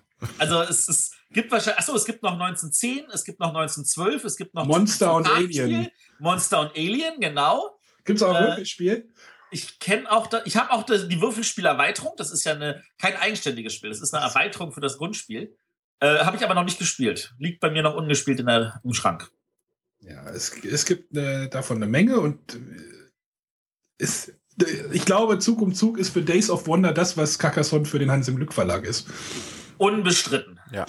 Einfach das, das, der regelmäßige, das regelmäßige Einkommen einfach, was den Verlag wahrscheinlich trägt und andere Spiele ermöglicht, so wie der Dirk das auch beschrieben hat. Ja. Aber du jetzt gerade Days of Wonder sagst, da fällt mir auf, ähm, 2004 kam auch äh, Memoir 44 raus. Mhm. Was mich wundert, dass Days of Wonder in einem Jahr anscheinend zwei Spiele rausgebracht hat. Das war damals noch nicht so ungewöhnlich, weil damals waren sie halt noch ein kleinerer Verlag und mussten ein bisschen mehr Output machen, damit sie sich tragen konnten. Ja. Auf jeden Fall ist Memoir 44 auch für mich ein sehr beeindruckendes Spiel gewesen. Da ich normalerweise diese, diese Co-Sims äh, überhaupt nicht mag, weil die, die versuchen, einen Realitätsgrad abzubilden, der das Spiel so oder das Spiel so komplex macht, dass für mich da kein Spaß mehr dran besteht. Aber gerade dieses äh, Memoir 44 mit den Szenarien und der Einfachheit der, der Regeln und äh, für viele auch natürlich störend der hohe Glücksfaktor, der dabei ist, weil ich muss würfeln und ich muss Karten ziehen und muss hoffen, dass ich die richtigen Karten habe. Äh, fand ich das von der Komplexität her für so ein Kriegssimulationsspiel eigentlich schon sehr gut. Was mich daran erinnert, dass ich es immer noch nicht gespielt habe, weil es halt ein Kriegssimulationsspiel ist. Ja, und dann kannst du ja auf die Fantasy-Version Nee, das ist anders. Also es gibt ja das, Okay. das Battlelore von Days of Wonder, das ja auf demselben System im Endeffekt beruht, aber ist schon anders. Und du hast halt hier äh, die, diese Szenarien versuchen sich auch in der Realität ein bisschen abzubilden. Und ja, aber ansonsten ist es halt einfach ein verdammt gutes Spiel. Wenn man halt kein Problem mit dem Kriegsthema hat. Und auch das wurde von Days of Wonder außerordentlich gut bedacht mit ganz, ganz vielen Erweiterungen. Auf jeden Fall. Und Szenario, Büchern, wo du richtige Kampagnen nachspielen kannst und auch die Möglichkeit, ähm, dieses, wie hieß das, Mega oder Overlord oder was auch ich, Modus zu spielen, wo du die Spielpläne umdrehst und wenn du dann zwei Spielpläne nebeneinander legst, hast du eine riesige Karte und kannst dann mit zwei Spielen quasi zusammenspielen. Oder mit drei, vier, fünf, so viel du auch möchtest. Ja, wir, wir können ja noch mal von ähm, Zug um Zug, war ja Spiel des Jahres. Wir können ja noch mal auf die Nominier Nomini Bäh, Nominierungsliste schauen, was da auch so los war. Da war es ja zum Beispiel noch so, dass es diesen Kennerspielpreis natürlich noch lange nicht gab. Ja, Das heißt, es hat sich alles im Spiel des Jahres gesammelt. Ich, weiß nicht, war da das Spektrum breiter wahrscheinlich, ne? Also es war schon breiter, ja. Also sie haben halt sich damals auch noch getraut, äh, Spiele auf die Nominierungsliste zu packen, von denen sie wussten, dass es wahrscheinlich nicht gewinnt, weil es zu kompliziert ist, aber sie es entsprechend auch würdigen wollten. Also ich meine, damals gab es auch noch zusätzlich Sonderpreise für Spiele, die definitiv keine Chance jemals hätten. Aber äh, so ein Spiel wie, ähm, wie hieß es jetzt hier, äh, äh, Puerto Rico war halt dann auch nominiert. Aber nominiert waren hier auch nicht nur drei Spiele, so wie es heutzutage ist, sondern äh, insgesamt sind das ja dann fünf Spiele gewesen. Also Zug um Zug der Preisliga war ja auch irgendwann mal nominiert. Dann äh, das St. Petersburg war auch auf der Nominierungsliste. Haben wir Genau. ja schon drüber geredet. Das Dicke Luft in der Gruft, was ich gar nicht kenne. Das ist ein äh, Spiel, so eine Art Memory-Spiel. Also du hast halt einen Friedhof, der ist unterteilt, sage ich jetzt mal, in vier äh, Quadranten. Und äh, in einigen von diesen Dingern liegen halt irgendwelche Geister drin, in irgendwelchen Farben. Und du musst dir halt versuchen zu merken, wo was liegt und entsprechend Sachen zu finden. Äh, hat mir nie gefallen, kam bei meinen anderen Leuten in der Gruppe immer wieder gut an. Da gab es sogar eine Erweiterung für. Also äh, ist, ist eine Geschmackssache, ist ein sehr, sehr schönes Memory-Element. Galt bei manchen aber auch einfach aufgrund des Memory-Effekts als Kinderspiel. Also Ja, ich es hab jetzt ist auch so als vom- ab 6 abgegeben. Genau, von Zoch-Spiele. Ist ja auch schon mal, ne, der Verlag sagt ja auch schon einiges aus. Und Norbert Proena, ich weiß nicht, hat der noch irgendwas gemacht? Äh, Vielleicht im, vielleicht im Kinderspielbereich oder sowas. Das kann, da will ich jetzt, da, das wissen wir jetzt nicht. Das dann- wissen wir jetzt nicht, das stimmt. Äh, haben sich Wolfgang Kramer und Michael Kiesling haben sich auch mal wieder auf einer Nominierungsliste wiedergefunden. Äh, Rach, Racha, Ra, Racha, wie spricht man das aus? Äh, ich hab's Raja ja, gelernt, das aber Maharaj. mag auch ja. falsch liegen. Genau, das kenne ich auch nicht. Matthias, kennst du das? Äh, ich habe es, glaube ich, einmal gespielt. Ich fand's nicht so doll. Also du bist halt durch die Gegend gereist und hast in irgendwelchen Orten irgendwelche Steine gesammelt. Das war's. Ich habe keine weitere Erinnerung mehr dran, was eigentlich auch ein Zeichen dafür ist, dass das Spiel nicht wirklich rumreißen konnte. Du magst ja auch keine abstrakten Spiele, hast du ja irgendwann auch gesagt. Äh, das habe ich so nicht gesagt, aber ja, ich mag keine abstrakten Spiele. Magst du denn einfach genial? Ja, ich mag einfach genial. Wie konnte das denn passieren? Ja, es ist, es ist einfach, weil es halt sich nicht so einfach in, in Kategorien einordnen lässt. Und es gibt abstrakte Spiele, die sind einfach genial, weil sie halt nicht abstrakt rüberkommen. Genau, also einfach genial war halt der letzte Nominierte. Und ich glaube, wenn Zug um Zug nicht da gewesen wäre, wäre einfach genial sicherlich auch Spiel des Jahres geworden. Ähm, das musst du nicht glauben, das ist von einigen Jurymitgliedern so bestätigt worden, dass Ja, einfach also- genial der, der zweite Kandidat war. Vielleicht ist das dann am Ende auch rausgekommen, dass das als dann gewertet wurde, dass das auf Platz zwei war. Ähm, es hat viele, viele Jurymitglieder immer noch rumgehauen und äh, es war für Cosmos auch ein ausreichender Erfolg, dass es ja ohne Ende einfach geniale Varianten auch gibt. Ja, aber das einfach genial ist, so, so man legt irgendwie so Symbole auf den Plan. Ich glaube, wie, wie viel gibt es? Vier oder fünf, sechs verschiedene Symbole. Sechs, sechs verschiedene. Ja, man hat immer so, so zwei Sechsecke, die zusammengepackt sind. Wie, wie heißen die Dinger denn? Also, wenn man Sechsecke hat, die man sich so, die sind aneinander geklebt oder sind zwei Hexagons, Hexagone. Ja. Die legt mit verschiedenen Symbolen oder gleichen Symbolen, die legt man auf den Plan und die geben dann unterschiedlich viele Punkte und äh, wenn man ganz viele Punkte hat, dann darf man auch manchmal noch einen Zug extra machen, was relativ wichtig ist im späteren Spielverlauf. Und äh, genau, und am Ende darf man nicht der Letzte sein, oder wie war das? Genau. Ähm, ja, die Wertung, die du hast, ist das, die, ist die, die Wertung, dieses, die, die ist kopiert von Euphrat und Tigris. Also es geht darum, dass du, dass jeder das guckt, wo ist er am schlechtesten und da muss er besser sein als die anderen die am schlechtesten. Genau, das ist halt so ein typischer Knizia-Mechanismus, würde ich sagen. Ja, den hat er sich in, für, für damals für, für Euphrat und Tigris ausgedacht, auch ein Hans im Glück-Klassiker. Ähm, und der ist dann tatsächlich halt also in ganz vielen anderen Spielen nochmal angewendet worden. Naja, bei Lords of Xidit letztes Mal hast du ja auch darüber geredet. Das, ja auch, das hat ja auch so ein. Ja, ja, das ist vergleichbar, aber dann doch bisschen. anders. Ja, ja, ist ja auch schon wieder zehn Jahre her. Genau. Aber, aber ähm, einfach genial, wirklich das ist dadurch, dass es wirklich so super einfach ist, weil du legst das Teilchen an, du zählst die Dinger und dann gehst du vorwärts. Das ist tatsächlich auch dadurch auch auf seine Art und Weise genial. Ist aber schon sehr grübelig. Ähm, ja, ja. Aber äh, ich, ich sehe halt auch viele Leute, die halt dieses Abstrakte total toll finden und äh, ist einfach genial. Also wer, wer abstrakte Spiele mag, der. Der kommt da nicht drum rum. Der kommt da nicht drum rum. Das ist einfach, ja. Auch so ein moderner Klassiker. Ja. Genau, das, das waren die Nominierten fürs Spiel des Jahres. Ja, dann gibt es aber noch ein paar wunderbare Spiele. Wir sollten jetzt wieder nicht auf alle eingehen, aber auf ein paar auf der Empfehlungsliste. Und da fällt mir gleich als erstes natürlich her im Alphabet vorne Attica vom wunderbaren Marcel André Casasole Merkle. Ähm, das Spiel verbinde ich vor allem mit dem Jahrgang aufgrund seines Erfolgs damals in Essen 2013, äh, 2003, ähm, weil es war das erste Mal, dass ich erlebt habe, dass ein Spiel von Messetag zu Messetag teurer wurde. Also das ist, das ist ja, heutzutage ist das ja nicht mehr so, dass ähm, die, man hingeht und sagt, oh, ich warte einfach, weil jeden Tag alles billiger wird und am Ende schlage ich zu. Äh, es sind ja ganz viele Spiele, die sind ja schon am Donnerstag oder Freitag ausverkauft. Da zahlen Leute einfach das, was verlangt wird. Ähm, das ist ja nicht nur Ramschen in dem Sinne. Aber es ist, war halt damals auch noch nicht so, dass die Sachen innerhalb von äh, immer am nächsten Tag schon wieder nachgeliefert wurden. Und bei Attica ist es wirklich von Tag zu Tag an den Verkaufsständen teurer geworden weil die Leute es ohne Ende gekauft haben, aber natürlich nicht in derselben Menge nachgeliefert wurde. Äh, das empfand ich eigentlich als total spannend. Und Attica ist für mich auch so ein, so ein, so ein einfaches Spiel, das haben wir heute noch öfter auf dem Tisch, weil äh, es halt tatsächlich in 45 Minuten gespielt ist für ein relativ einfaches Plättchen Aufdeck- und Zuordnenspiel und dabei gleichzeitig irgendwie so Area Control auf so einem zentralen Spielbrett.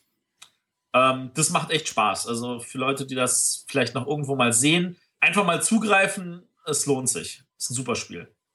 Ich muss immer noch Verräter kaufen, fällt mir dann ein. Ja, das musst du.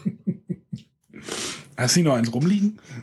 Äh, ich habe eins rumliegen, davon trenne ich mich aber nicht. Ach, verdammt. Aber das kostet doch nur 6 Euro. Ja, das ist. Hm. Ja. Genau, bei, den Spiel, also bei den ganzen Spielen, die wir jetzt immer besprechen, bis auf Zug und Zug und so, ich mal auf, dass wirklich 2004 so nicht der Jahrgang war, wo ich jetzt die, die oberen Top-Plätze gespielt habe überhaupt. Ähm, hast du San Juan gespielt? Da wäre jetzt noch ein weiterer auf der Empfehlungsliste. Auch nicht. Auch nicht. Also für Leute, die San Juan nicht kennen, das ist halt die Kartenspielversion von Puerto Rico. Ähm, das ist das, was dann später neu aufgelegt wurde, also vom Mechanismus her in Race for the Galaxy, äh, wo man das erste Mal mit seinen Handkarten sowohl konnte spielen als auch zum Bezahlen benutzen. Das war auch ein total genialer neuer Mechanismus, der dann von vielen kopiert wurde. Ähm, wie ich finde, in Race for the Galaxy ist er besser umgesetzt, aber das ist persönlicher Geschmack. Uh, ja. persönlicher Geschmack, aber San Juan ist natürlich trotzdem genial auf seine Art und Weise. Und auch das ist jetzt gerade weil wir für Neuauflagen reden. Das ist ja jetzt auch in Amerika gerade neu aufgelegt worden. Echt? Ja, mit neuer Grafik und zusätzlichem Material. Und glaube ich, kommt dann jetzt auch 2015 auf Deutsch nochmal raus. Das werden wir dann in Nürnberg wahrscheinlich nochmal begutachten dürfen. Schönes Spiel, es sieht leider mittlerweile ein bisschen angestaubt aus, also wo wir gerade bei Grafik sind. Also. Ich liebe die Grafik, die ist doch toll, die alte. Ja. Sollen sie gar nicht erst verändern. Mann, du lebst in meiner Vergangenheit. Ja, Nein, San Juan. San Juan ist super und äh, funktioniert auch bei wirklich wenig Spielern, weil du halt diesen ganz einfachen Mechanismus hast. Es ist halt so, so ein halbes Puerto Rico mit Rollenauswahl und äh, du hast ja auch die verschiedenen Preise, die sich dann ja auch noch im Spiel ändern. Ne? Da hast ja. Ja. diese Tableaus mit den neuen Preisen, die sich jede Runde ändern. Das ist schon, schon spaßig. Also ich kann ja auch noch mal, René hat ja gesagt, dass er nicht so viel gespielt hat, irgendwie 2004. Ich glaube, ich habe viel also- gespielt, aber nicht von denen, was oben auf der Liste stand. Ähm, bevor, bevor wir dazu kommen, wollen wir einfach mal einstreuen, was hast du denn gemacht, wenn du nicht gespielt hast? Meine Diplomarbeit. Deine Diplomarbeit. Ja, ja, so lange ist schon her. wie hieß sie denn? Ach, irgendwas mit äh, Plakatwänden und Plan für also so ein Tool, Tool-Auswahl zur Aufstellung von Plakatwänden. Ach, frag mich nicht. Es war Es ist immer lustig, dass, irrelevant. dass, dass niemand Thema der Diplomarbeit weiß. Das ist immer, weil Es die war immer- vollkommen weil die irrelevant. immer so sperrig sind, das ist lustig. Wie kann man sein Diplom kriegen für etwas, was völlig irrelevant ist? Ja, das ist so im System verankert. Keine Ahnung. Es, Oh Mann. Ja, nee, auf jeden Fall. ja, Ich hatte meine Diplomarbeit gemacht, Studium damit auch dann beendet. Und der Hauptgrund war dann, dass ich wenig zum Spielen kam, neben der Diplomarbeit, dass ich auch uns, uns der WG ausgezogen sind, wo wir halt mit vier Leuten halt immer eine relativ kompakte Gruppe waren, die eigentlich regelmäßig zum Spielen kam. Und als ich dann da ausgezogen bin, war das natürlich auf einmal weg. Die normale Spielegruppe, wo man sich halt auch einfach mal, weiß ich nicht, abends oder morgens oder wann man halt während des Studiums Zeit hat. Abends, nach, kurz nach dem Aufstehen. Also, genau. Kurz nach dem Aufstehen konnte man was machen. Ey, ey, ey. Und was habt ihr dann so gespielt? Also da zu der Zeit haben wir mh, sehr viel Rollenspiel gemacht, weil dann einfach eine entsprechend große Runde immer zusammen war.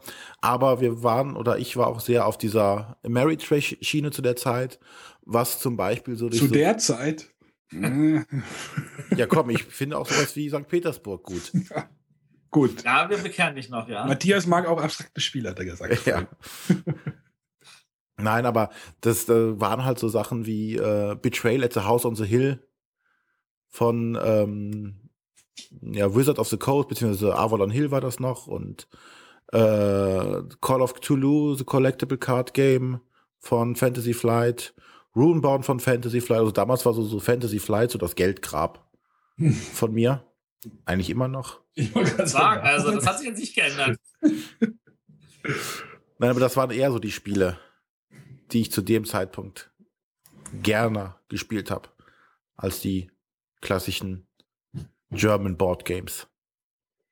Tja. Ja, aber das ist immer, äh, dass du immer noch so diesem American Trash hinterher rennst oder äh, dem immer noch nicht abgeneigt Ja. bist. Das zeigt sich ja immer noch so ein bisschen. Ja. Das ist, äh, ist ja auch nicht so wild. Stehe ich Du dazu. bist, bist gut geprägt worden, ja. Ja, Gut geprägt worden. gut geprägt. Aber wie gesagt, da, da- daher habe ich zu den, den erstgenannten Spielen relativ wenig Bezug. Ja, auch wenn ich jetzt nicht sage, dass das schlechte Spiele sind, aber die haben halt einfach weniger meinen Geschmack damals direkt getroffen. Wahrscheinlich wäre es heutzutage anders, wenn ich es immer ausprobieren würde. Ist da bestimmt auch viel Schönes dabei. Aber war halt damals nicht auf dem Plan. Und was, was, an welches Spiel erinnerst du dich noch mit Vorliebe von damals?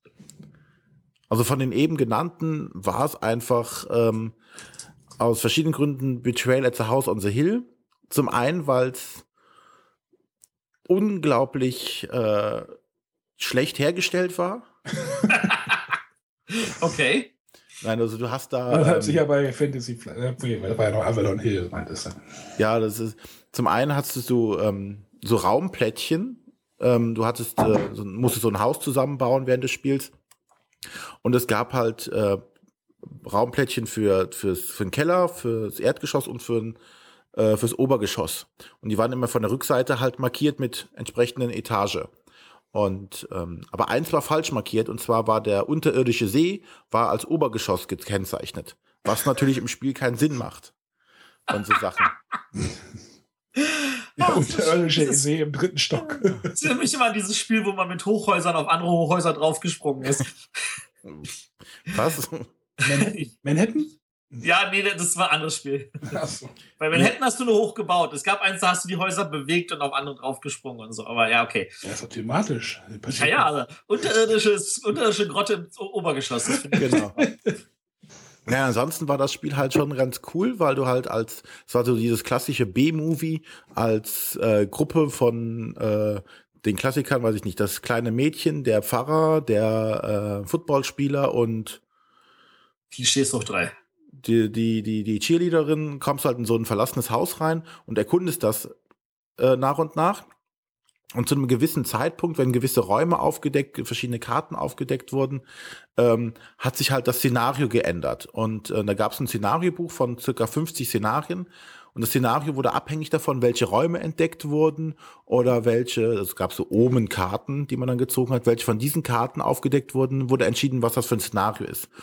Und bei dem Szenario hat es dann immer entschieden, ähm, ja, es ist jetzt hier de, ähm, das Haus ist von Aliens besetzt und äh, einer der Leute ist ein Verräter und übernimmt dann die Rolle der Aliens und man die anderen müssen versuchen, das Haus wieder zu verlassen. Oder ähm, das ganze Haus bricht in sich zusammen und alle müssen entkommen oder die Gruppe wird geteilt und spielt dann gegeneinander irgendein Szenario. Also es gab dann immer ganz viele unterschiedliche Szenarien, die auch überhaupt nicht ausgewogen waren und äh, die Regeln waren stellenweise so grottig schlecht erklärt, dass man überhaupt nicht wusste, was jetzt wirklich zu tun ist. Aber die Idee von dem Spiel fand ich einfach sehr, sehr bemerkenswert und sehr cool. Leider nicht so ganz so gut umgesetzt. Aber es hat, hat den Spielspaß hat es nicht getrübt. Nee. Ich meine, weil das ist ja auch etwas, was man heutzutage immer wieder sagt. So, äh, das Spiel ist scheiße, weil ich verstehe die Regeln nicht und dieses und jenes. Aber man hat auch damals gemerkt, da gab es auch schlechte Regeln. Leute hat es nicht gestört, weil das Spiel hat trotzdem Spaß gemacht. Ja. Und nur hat man sich Regeln zurechtgedacht. Eben, das, da gab es ja dann auch genügend Quellen, wo gesagt hat, dann macht man das halt so und so. Und das Spiel wurde ja auch gar nicht, vor gar nicht so allzu langer Zeit, weiß ich nicht, gar nicht, vor fünf Jahren oder so, gab es ja eine, eine neue Version davon. Ja. wo alle auch gehofft hatten, oh, jetzt überarbeiten sie es nochmal komplett neu. Aber ich glaube, sie haben nur die Grafiken ausgetauscht und die gröbsten Fehler beseitigt. Und das war's dann auch schon. Beruhigend. Ja, aber das war so eins meiner Prägenden prägenden Spiele. Genau, so kann man es gut sagen. Mann, Mann. Wie war es denn bei dir, Arne? Was war denn dein prägendes Spiel. Also erstmal Highlight 2004 war, war ich war ja auch, habe ja auch mal studiert irgendwann. Ähm, 2004 war irgendwie das Jahr, wo man viel unterwegs war. Ich habe halt Geografie studiert und dort ballten sich irgendwie die außeruniversitären Veranstaltungen. Also es gab zum Beispiel ein Praktikum, wo wir 15 Tage in der Schweiz in irgendwelchen Löchern rumgehockt haben. Ohne Scheiß. Im Wald war nicht so lustig. Warum? Das nennt man bunt, oder? Nein, die, die Bundis gucken sich ja wahrscheinlich die Löcher nicht an. Wir mussten, wir stehen, stehen dann wirklich, man stand dann wirklich so einen ganzen Tag vor so einer Wand und dann versuchte man das Ding halt zu analysieren und ach, Büro, Bodenproben zu nehmen und die dann im Labor in mühevoller Arbeit wieder irgendwie zu Und die verproben. guckst du dir das Loch schon an, weil du hast ja nichts anderes zu tun. Ich war nicht beim Bund, das äh, wenn, du, wenn du in so einem Loch liegst, dann hast du viel Zeit, dir das Loch anzugucken. Hast du, äh, ha- hast du irgendwie äh, irgendwelche Folk- und Frühgeschichte studiert? Oder, also, ich meine, warum guckt man sich Boden an? Also Löcher. Nein, ja, man guckt sich das Bodenprofil an, nicht das Loch. Man guckt so. sich die, die Wand von dem Loch an. Aber wer guckt sich denn Bodenprofile an? Ge Geografen. Auch. Mhm. Geografen. Ja, die machen sowas auch. Die, Also nicht Geologen, sondern Geografen. Nee, wenn, dann sind das Bodenkundler. Boden, Das ist- Geologen, Geologen ist noch eine Spur, ist noch eine Etage tiefer. Unter dem Loch. da, wo der Erdmittelpunkt ist. Im zweiten Stock. Genau, da, da, das war viel Arbeit und äh, dann gab es, äh, die Geografen mussten, wenn sie Diplom machen, ich weiß gar nicht, wie das jetzt bei Bachelor und Master ist, in ihrem Hauptstudium eine große Exkursion machen. Die muss mindestens, glaube ich, auch 15 Tage betragen. Äh, ich hatte das Glück, nach Norwegen zu kommen. Da waren wir, glaube ich, auch irgendwie 17, 18 Tage unterwegs mit Bussen irgendwie und haben dort viel von Südnorwegen uns angeschaut. Wunderschönes Land, würde ich jederzeit gerne wieder hinfahren. Ähm, ja, und dann, das war halt so äh, universitär los und äh, spielerisch gab es halt so lockere Spieleabende mit irgendwie meiner damaligen Freundin und ihren, ihren Mädels. Das war so eine eingeschworene Biologentruppe. Dort haben wir auch das Spiel Ursuppe mal gespielt. Ja, das ist doch super, das Spiel. Das war lustig, ja. Irgendwelche Amöben, die sich, äh, genau. Denn, aber, Und wie oft hast du Intelligenz gekauft? Ich, pff, ich keine Ahnung. Zu oft. Nicht genug. Nicht, nicht genug, genau. Ja, das ist ja nur so, ist das ja sinnlos. Das ist das einzige Gen, wo draufsteht, bringt nichts. Ich hab's, wir haben es, glaube ich, nur ein oder zweimal gespielt und das ist schon zehn Jahre her. Also. Aber äh, ich habe halt auch viel von dieser, wie wir, wir haben das genannt, die Trilogie der Brettspiele. Siedler, Carcassonne, Zug um Zug, Zug um Zug wirklich sehr viel. Ähm, Zug, da Zug um Zug so bekannt äh, oder so gut ankam, hatte ich mir, mir das Spiel dann Railroad Tycoon zugelegt. Ich weiß nicht, ob ihr jemand das kennt. Ja. Mit dem größten Brett, was ich jemals gesehen habe. Ja. Ist, glaube ich, 1,20 Meter 20 mal 90 oder irgendwie. das ist ein Riesenbrett. Und man baut halt irgendwelche Zugstrecken. Das hat da auch sogar relativ gut funktioniert in der Gruppe. Ähm, jetzt würde ich es wahrscheinlich nicht mehr spielen.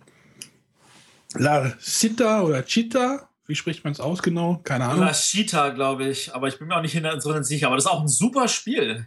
Ja, war aber irgendwie nur ein Blindkauf, weil ich die Figuren so geil fand. das, das Witzige daran ist, das ist ja von dem Herrn Fenchel. Ich kenne den Autor auch nur deswegen, weil sein erstes Spiel hieß Kraut und Rüben. Und Kraut und Rüben von einem Autor namens Herrn Fenchel fand ich schon sehr, sehr witzig. Ähm, und das ist genau das Gegenteil von La Chita. Weil Kraut und Rüben ist ein einfaches Familienspiel. Das würdest du heute auf den Tisch stellen und sagen, ja cool, das ist, das kann maximal den roten Gewinn für Kennerspiele, das ist schon zu einfach. Und dann sein zweites Spiel war dann La Chita, wo der Verlag sich auch getraut hat, draufzuschreiben, dass, dass es locker drei Stunden dauern kann. Und das Ding war ein Kracher von Komplexität, ja. aber total cool. Ja, war es so, weiß ich nicht, so viel. Verglichen mit heute vielleicht nicht mehr, aber für damalige Zeiten war es definitiv. Ja, es, es, hat, es hat mich wahrscheinlich angesprochen, weil er halt auch wieder dieses äh, Sechsfeld, äh, Hexfeld, äh, Ästhetik so ein bisschen hatte und vielleicht einfach so dachte, oh, es ist vom Kosmos, Siedler, so, das war dann so diese, dieser Weg, warum ich mir das Spiel dann irgendwie besorgt hatte.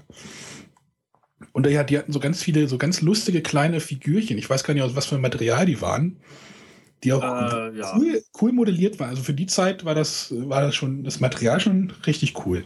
Ja. Äh, und wir hatten eine Partie, muss ich jetzt gestehen, Star Wars Monopoly gespielt. Einmal, die war legendär und hängt noch in meinem Gedächtnis und es war furchtbar. Oh je. Oh. Ja, Star Wars. Also da fällt mir natürlich ein, ähm, was wir 2004 auch gespielt haben, war dann das äh, Risiko Godstorm. Dazu muss man wissen, dass äh, wir ganz, ganz viel Risiko 2210 AD gespielt haben. Jahrelang. Also wir haben da auch Liga gespielt und wir haben dann immer die Ergebnisse aufgeschrieben und Punktewertungen gemacht und so. Ähm, und wer Risiko nicht mag, dem kann ich trotzdem Risiko 2210 AD ans Herz legen, weil das so viel besser ist als das normale Risiko. Man hat äh, Kommandeure, die mit achtseitigen Würfeln arbeiten. Es gibt Unterwasserstationen als zusätzliche Kontinente. Es gibt den Mond, zu dem man hochfliegen kann. Es gibt Aktionskarten, die man mit Energie kaufen kann. Es wird nur fünf Runden gespielt und es dauert trotzdem fünf Stunden das Spiel. Auch wenn, man, wenn alle das Spiel schon in- und auswendig kennen und schon hundertmal gespielt haben, es dauert seine fünf Stunden, weil die letzte Runde schon über eine Stunde dauert. Ähm, das, das ist wirklich gut. Und da gab es dann dieses Risiko Godstorm und da hat man natürlich gehofft, dass dann Avalon Hill, nachdem diesen genialen Risiko 2210 AD dann mit Godstorm was Cooles macht. Und das war dann irgendwie doof. Also, weil bei Godstorm hast du dann so gehabt, dass die Einheiten, die gestorben sind, die sind dann in, ins äh, Fegefeuer gekommen und von dort aus konnten sie wieder rauskommen und auf das Spielbrett zurück. Und das hat, finde ich, nicht funktioniert. Hm. Daran fühle ich mir jetzt nur kurz erinnert, als du Star Wars sagtest. Auch wenn das mit Star Wars nichts zu tun hat. Ja, dieses Star Wars-Spiel. Es gab nämlich auch ein Star Wars Risiko, das war aber noch schlechter. Ja, Monopoly und Star Wars, äh, Monopoly und, und Risiko sind echt so Spiele, wo man alles draufkleben kann als Thema. Äh, wobei ich ja sagen muss, bei Monopoly kleben sie das Thema nur drauf. Bei Risiko ge geben sie sich Mühe, dass es auch anders ist. Also zum Starcraft, Star, Starcraft äh, Risiko sieht halt auch schon anders aus. Ja, sie, sie, sie haben andere Spielbretter, sie haben äh, andere Zusatzregeln. Äh, sie geben sich die Mühe, dass da wirklich auch nur das Grundgefühl irgendwie nach Risiko ist, aber dass sie mit vielen extra feinen Regeln dafür sorgen, dass es ein anderes Spiel ist. Und gerade bei Risiko, finde ich, funktioniert das hervorragend. Also, was jetzt zum Beispiel auch dieses oder letztes Jahr rausgekommen ist, war. Äh, Gesundheit. danke ähm, war äh, das Risiko Pflanzen versus Zombies. Ähm, das, äh, wo ja ein extra Brett ist, wo du, wenn du Kämpfe hast, du halt also auch wie die Zombies mit den Pflanzen dann so dich vorwärts bewegen musst. Also das ist ja dann nicht das normale Risiko. Und deswegen, coming. Ja, genau. also gerade bei Risiko finde ich, da machen sie echt eine Menge Sachen total spannend, was bei Monopoly nicht der Fall ist. Ich glaube, Monopoly Legacy hätte auch nie funktioniert. Äh, meinst du? Äh, ja, ich glaube nicht. Also, das hätten sie, glaube ich, auch nicht zugetraut. Und deshalb freuen wir uns alle auf Pandemie Legacy. ja, darauf freuen wir uns tatsächlich alle. Aber zurück zu 2004. Ja, was hat man denn sonst noch so? Ja, was hast du denn? Matthias hat sowieso alles gespielt. Gespielt so, hat er alles? Was hat er denn gemacht? was ich, was ich gemacht habe. 2004 äh, war der, äh, das Jahr, wo ich das erste Mal einen festen Job im Business bekommen habe. Ich habe nämlich angefangen, bei Upper Deck zu arbeiten äh, in, den Niederlanden. Und das war mitten im Jahr. Und das ist, da bin ich auch nur rangekommen, weil ich halt so viele Magic-Turniere gemacht habe. Und Upper Deck damals, als die Yu-Gi-Oh! Lizenz bekommen hat, ganz, ganz viele Leute halt aus dem Magic-Bereich angeheuert haben. Aber und warst, ich, warst du in den Niederlanden? Äh, ich war regelmäßig in den Niederlanden für irgendwelche Meetings, aber ich habe so. von Berlin aus gearbeitet. Also wir haben dann, ich war damals der Erste, den sie für das deutsche Büro angeheuert haben. Und da ich in Berlin war, habe ich dann durchsetzen können, dass das deutsche Büro in Berlin eröffnet wird. Ja, Mensch. Und alle anderen dafür nach Berlin ziehen. Ja, das war aber auch wirklich so. Ich habe auf einmal einen Anruf gehabt von irgendeiner mir unbekannten Person, der sagte, ja, ich arbeite für Upper Deck und so und wir kennen uns doch bla bla darüber. Und ich so, aha, ja, ja, ja, klar, natürlich, ja, so rüber kennen wir uns. Und dann meinte er so, ja, wir suchen jemanden, was, kennst du nicht jemanden? Nicht so, ja, wie wär's mit mir? Und er so, alles klar, wir nehmen dich. So in der Richtung lief es ungefähr. Und dann musste ich von einem Tag auf den anderen, habe ich nichts mehr mit Magic zu tun gehabt, sondern nur noch mit Yu-Gi-Oh! Und ich habe Yu-Gi-Oh! von der anderen Seite kennengelernt. Und das war tatsächlich total spannend auch. Also es war eine total tolle Zeit und es war eine Zeit, wo ich tatsächlich äh, nicht Brettspiele mein vordergründigster Bereich waren, sondern auf einmal Kartenspiele. Aber natürlich habe ich den Brettspiel nie den Rücken gekehrt und ich war dann auch in Essen seitdem dann nur noch als äh, nicht Privatperson, sondern als Person, die einem Stand steht und äh, Spiele dann irgendwie nach freien Minute vielleicht mal probieren kann oder solche Sachen. Yu-Gi-Oh! gibt es auch noch, ja? Yu-Gi-Oh! gibt es auch noch, ja. Sind auch seit, äh, war noch letztes Essen dann tatsächlich als eigener Stand da, nicht mehr bei irgendeiner anderen Firma. Auch ein Dauerbrenner. Definitiv ein Dauerbrenner, ja. Aber wer spielt denn das? Spielen das denn jetzt die von damals, die ja. jetzt älter geworden sind oder haben die auch neue? Da müsste ich lügen, wenn ich das jetzt wüsste, ob sie auch neue. Ich weiß, dass viele von damals es immer noch spielen, aber ähm, ob das jetzt noch irgendwelche neuen dazu, ich gehe da schon davon aus, weil sie haben ja, ja Wenn du das mit zwölf gespielt hast, dann hast du. Oh. Es gibt ja? auch Leute, die haben Magic angefangen, als, es, als sie damit ganz klein waren. Und inzwischen bringen sie es ihren eigenen Kindern dabei, die in dem Alter sind wie sie damals. Also, das ist nach 20 Jahren ja nicht so ungewöhnlich. Ja, aber sind wir wieder bei den Dauerbrennern, ne? Sind wir bei den Dauerbrennern. Aber das hat jetzt weniger mit 2004 zu tun. Lass uns zurück zu 2004 kommen. Gibt es noch irgendwas? Ähm Spannend. Jump Jumbo, wenn wir jetzt noch ein Spiel erwähnen wollen. Jumbo Jumbo. Äh, das ist jetzt, das, das, das war auch ein Rüdiger Dorn. Äh, der ist damals bei Cosmos erschienen, so ein Zwei-Personen-Spiel, was bei vielen Leuten wirklich so, oh, das ist ja ein geniales Zwei-Personen-Spiel. Und auch da hat dann Cosmos gesagt, na, Erweiterung wollen wir nicht machen. Aber Deswegen machen wir also denn zehn Jahre später. Ne? Ja, genau, genau. Äh, nee, äh, für Jumbo gab es aber zwei Erweiterungen und die sind damals erschienen bei einem Spieleversand und zwar 12spiele.de. Die gibt es inzwischen auch nicht mehr. Die sind aufgekauft worden von einer anderen Firma. Ich nenne jetzt den Namen nicht. Ähm, und da, also für Leute, die Jumbo geliebt haben, war das natürlich toll, dass da also Erweiterungen auf diesem Wege zustande kamen. Aber ähm, es ist natürlich schon schade, äh, dass jetzt alles auch nicht mehr in dem Sinne erhältlich ist, weil ein, zwei Spiele gibt es nicht mehr, Jumbo gibt es nicht mehr, die Erweiterungen sind nur noch über Umwege zu bekommen. Aber Cosmos hat ja irgendwie ein Einsehen und hat ja eine überarbeitete Version rausgebracht als Asante. Ich weiß nicht, wer das gespielt hat. Ja, hier, ich. Ja, genau. Siehst du, also dann kennst du Jumbo ungefähr. Lustig ist, dass die Karten ja auch kompatibel sind. Ne? Genau. Die sind, das kann man kombinieren und mischen. Aber das, das liegt, glaube ich, auch daran, dass er. Ich, ich fand das jetzt okay, es hat mich aber jetzt nicht irgendwie rückwärts vom Stuhl fallen lassen. Äh, ja, man muss es wahrscheinlich aus dem Blickwinkel von 2004 sehen. Das ich weiß jetzt auch nicht, was sie verändert haben. Ich glaube, diese Ortschaften oder diese Orte gab es, glaube ich, im Jumbo nicht. Ne? Wie war das? Die Orte sind definitiv neu. Aber die haben jetzt auch nicht so einen großen Einfluss. Ja, also war, war okay. Äh, ein anderes Spiel von damals, was leider nicht sehr lange lebte, das war Goa, auch Rüdiger Dorn. Ähm, das war für uns hier definitiv das Spiel des Jahres neben Zug um Zug und St. Petersburg. Also wenn wir irgendwas gespielt haben, dann halt Goa. Und da war ich auch sehr gut drin, weil ich halt dieses, ähm, da, da gab es ein Mittelfeld, wo man halt äh, bestimmte Sachen drauf bieten musste und in diesem Beatmechanismus war ich ganz, ganz toll. Und Matthias ist halt Mittelfeldspieler. Ich bin Mittelfeldspieler, so ist es. Äh, und Goa ist so, so einer von den Klassikern, die ich immer wieder auch Leuten empfehlen möchte. Und ich habe auch Leute darüber kennengelernt, die einfach nur sagten, du hast einen Goa, ich würde gerne mal vorbeikommen, um es mit dir zu spielen. Und auf diese Weise halt also noch neue Spieler kennengelernt habe. Ähm, das ist aber auch, glaube ich, vor ein, zwei Jahren neu aufgelegt worden von Lookout-Spiele. Und Lookout-Spiele hat aber äh, an den Regeln noch ein bisschen geschraubt, sie haben ein bisschen verfeinert und so. Aber ich glaube, das war jetzt nicht der große Erfolg für Lookout, weil das Spiel dann doch relativ schnell wieder in der Versenkung verschwunden ist. Vielleicht war die Nachfrage dann doch nicht so groß. Vielleicht hätten sie es auch irgendwie über die Spielschmiede kicken müssen. Wir können ja nochmal kurz den Bogen zur letzten Folge schließen. Es kam nämlich auch ein Carcassonne in dem Jahr raus. Ja, das stimmt. Das kam's. Welches denn?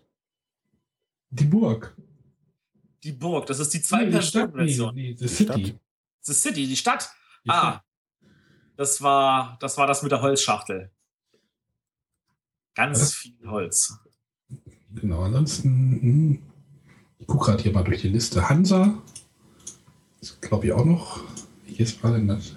Da gab es Hansa und Hansa Teutonica, ne? Das ist ja irgendwie, das verwirrt einen auch ein bisschen. Ja, ja, das ist. Aber also, die Stadt ähm, war jetzt nicht mein Highlight, ähm, aber es ist auch trotzdem natürlich ein schönes Spiel gewesen im Sinne von tolle Ausstattung. Ja, aber ich denke, dann haben wir das Jahr 2004 Glänzend, also wenn man durch bedenkt, die wie viele Mangel genommen. durch die Mangel genommen, wenn ich durchzähle, wie viele Spiele wir jetzt nachträglich noch von diesen 2154 Spielen erwähnt haben und dabei gerade mal bei maximal 10 Spielen gelandet sind, dann ist das, erscheint das so, als wäre der Jahrgang nicht so äh, gewesen, aber tatsächlich waren das trotzdem 10 sehr, sehr Es einflussreiche waren schon ein Spiele. paar Überknaller dabei. Es waren sehr große Überknaller dabei. Und natürlich äh, ein Spiel wie Zug um Zug und St. Petersburg, die werfen große Schatten auf den ganzen Rest, der sich daneben behaupten muss. Äh, und natürlich damit auch Schwierigkeiten haben kann. Und deswegen können wir das über 2014 noch nicht so sagen. Dafür ist es noch zu früh. Also, wenn wir, wenn wir Rückblick gemacht hätten zu 2014, wären aber auch nur 10 Spiele oder sowas wahrscheinlich. Die wir schon alle mal besprochen hatten, wahrscheinlich. Ja, das wahrscheinlich auch. Das sind zusätzliche. Kauft euch Blueprints. Aber das, das, das wäre bei mir bei 2013. Ja, pff, feine Herr Redakteur hat schon wieder alles vorher gespielt. Ja, es kam ja auch schon in Essen 2013 raus. Ja, aber auf Englisch. Und Französisch. Obwohl die Sprache da jetzt auch nicht so der Unterschied wäre. Äh, null, um genau zu sein. Trotzdem. sprachneutrales Material. Nee, ich finde es auch trotzdem gut, dass es mit deutscher Anleitung noch erschienen ist, dass der deutsche Markt da nochmal Zugriff drauf hat. Gute Spiele sollen bitte aufgelegt werden. Ähm, an dieser Stelle auch nochmal ein Hinweis: Es gibt noch viele ganz andere tolle Spiele, die leider nicht auf Deutsch erschienen sind. Vielleicht traut sich ja irgendwie der eine oder andere Verlag, es endlich mal auf Deutsch zu bringen. Ach ja, was denn? Ja, das ist gerade so, so, so eine Diskussion auf äh, Unknowns äh, bezüglich dem Tragedy Looper, das jetzt ja auch von Siemens äh, in Essen verkauft wurde auf Englisch und das in Amerika sich dauernd verkauft, aber in, für deutschen Markt vielleicht sich nicht lohnt. Das ich sehr gut nachvollziehen kann, ich hätte auch als Verlag Angst, das auf Deutsch rauszubringen. Aber ich habe natürlich trotzdem die Hoffnung, dass es kommt. Ja, du spielst doch sowieso alles auf Englisch. Nee, ich spiele vieles auf Englisch, weil Englisch auch zu meinem täglichen Brot gehört, aber ähm, deswegen kann meine Frau trotzdem kein Englisch.